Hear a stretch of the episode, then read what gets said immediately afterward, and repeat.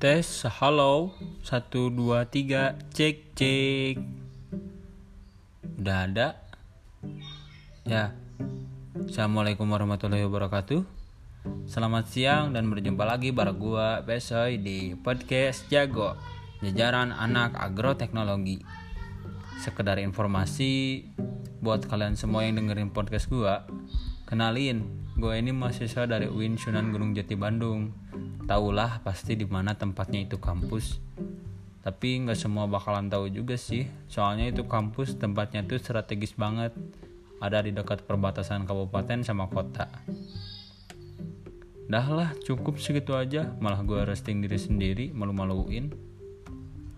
Balik lagi ke topik ya guys. Di podcast kali ini gue mau bahas tentang wabah virus yang lagi rame banget kalian juga pasti tahu sih nggak dikasih tahu juga. Malahan udah bosen kayaknya dengerin nama virus ini. Gue kasih tahu lagi aja lah ya biar jelas. Ini virus namanya tuh corona atau covid-19 gue mau bahas dampak dari corona yang sekarang bikin masyarakat susah buat ke mana-mana karena adanya social distancing yang mengharuskan buat jaga jarak buat memperlambat atau menghentikan penyakit menular ini.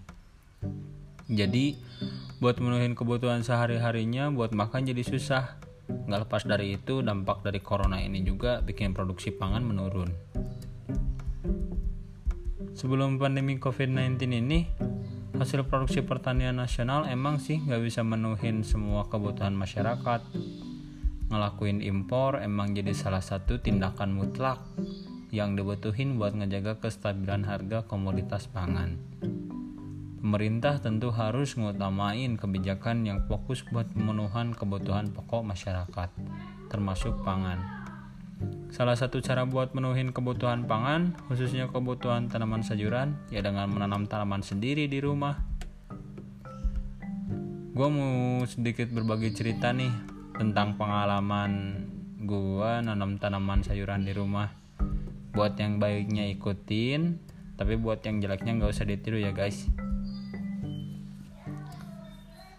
Jadi gini kan selama ada wabah ini tuh kuliah diliburin. Nah buat ngeganti mata kuliah yang gua ambil itu salah satunya ada yang prakteknya perlu nanam tanaman sayuran gua coba dah tuh nanam tanaman kangkung di rumah Emang sih banyak yang bilang kalau nanam kangkung tuh gampang tapi enggak buat kenyataannya. Asli, soalnya kealamin sendiri sama gua. Perlu dijelasin ya, ini gua nanam kangkung tuh cuma manfaatin barang yang ada aja di rumah. Kenapa gitu? Ya daripada harus menghambur-hambur uang buat beli bahan dan alatnya kan mending manfaatin yang ada aja gua nanam kangkung di polybag yang waktu dulu pernah dipakai buat praktikum sebelumnya di rumah. Gua juga pakai tanahnya cuma pakai tanah yang ada di depan rumah doang. Tahu dah tuh bagus apa enggaknya itu tanah. Buat benih kangkungnya gua dapat dari teman. Bukannya gua nggak mau ngemodal ya cuman ya selama ada yang punya kenapa enggak gitu. Lagian minta benihnya juga nggak banyak banyak amat. Buat cara gua nanam itu ditanam di rumah. Cuma tinggal masukin tanah ke dalam polybag terus masukin benih kangkungnya. Udah beres.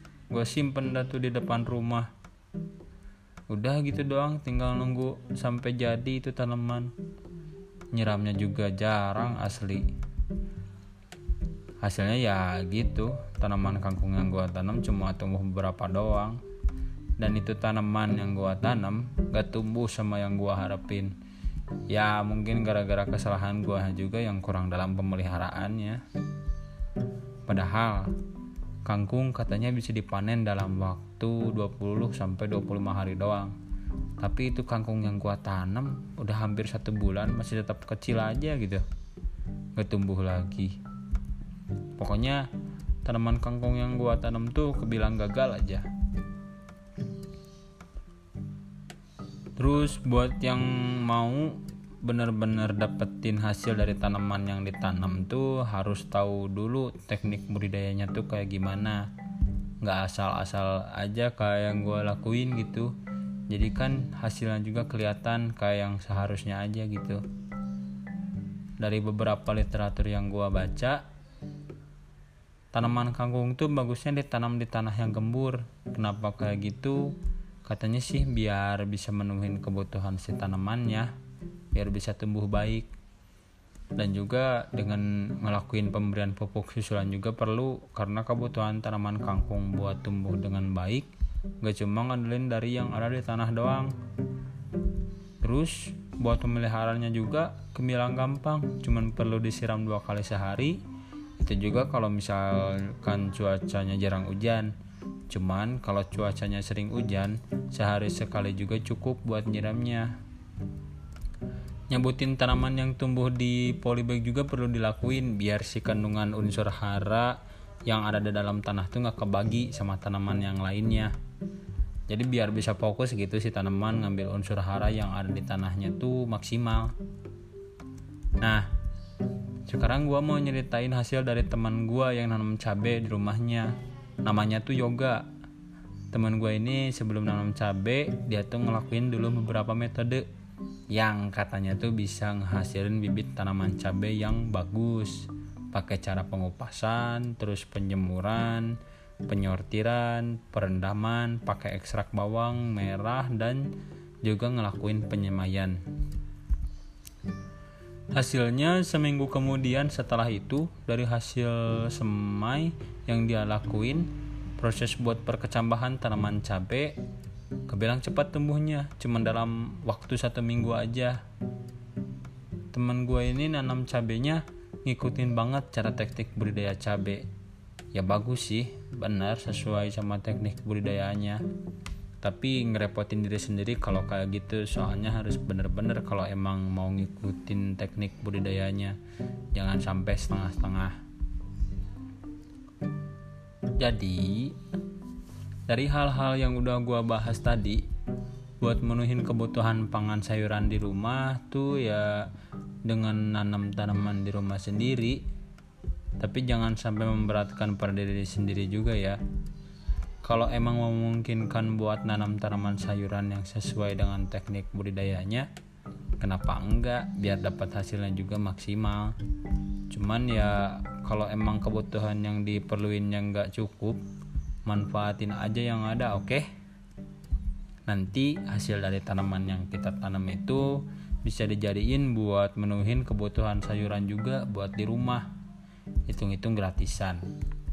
Mungkin cukup obrolan gua kali ini buat ngebahas salah satu dampak dari corona atau covid-19 ini. Next time di podcast gua bakal ada obrolan tentang kenapa sih kita harus bener-bener diem di rumah aja kepo kan pasti. Jadi tunggu aja di next podcast gua. Pantengin terus ya guys. Gua Yasef pamit undur diri. See you next time in my podcast. Goodbye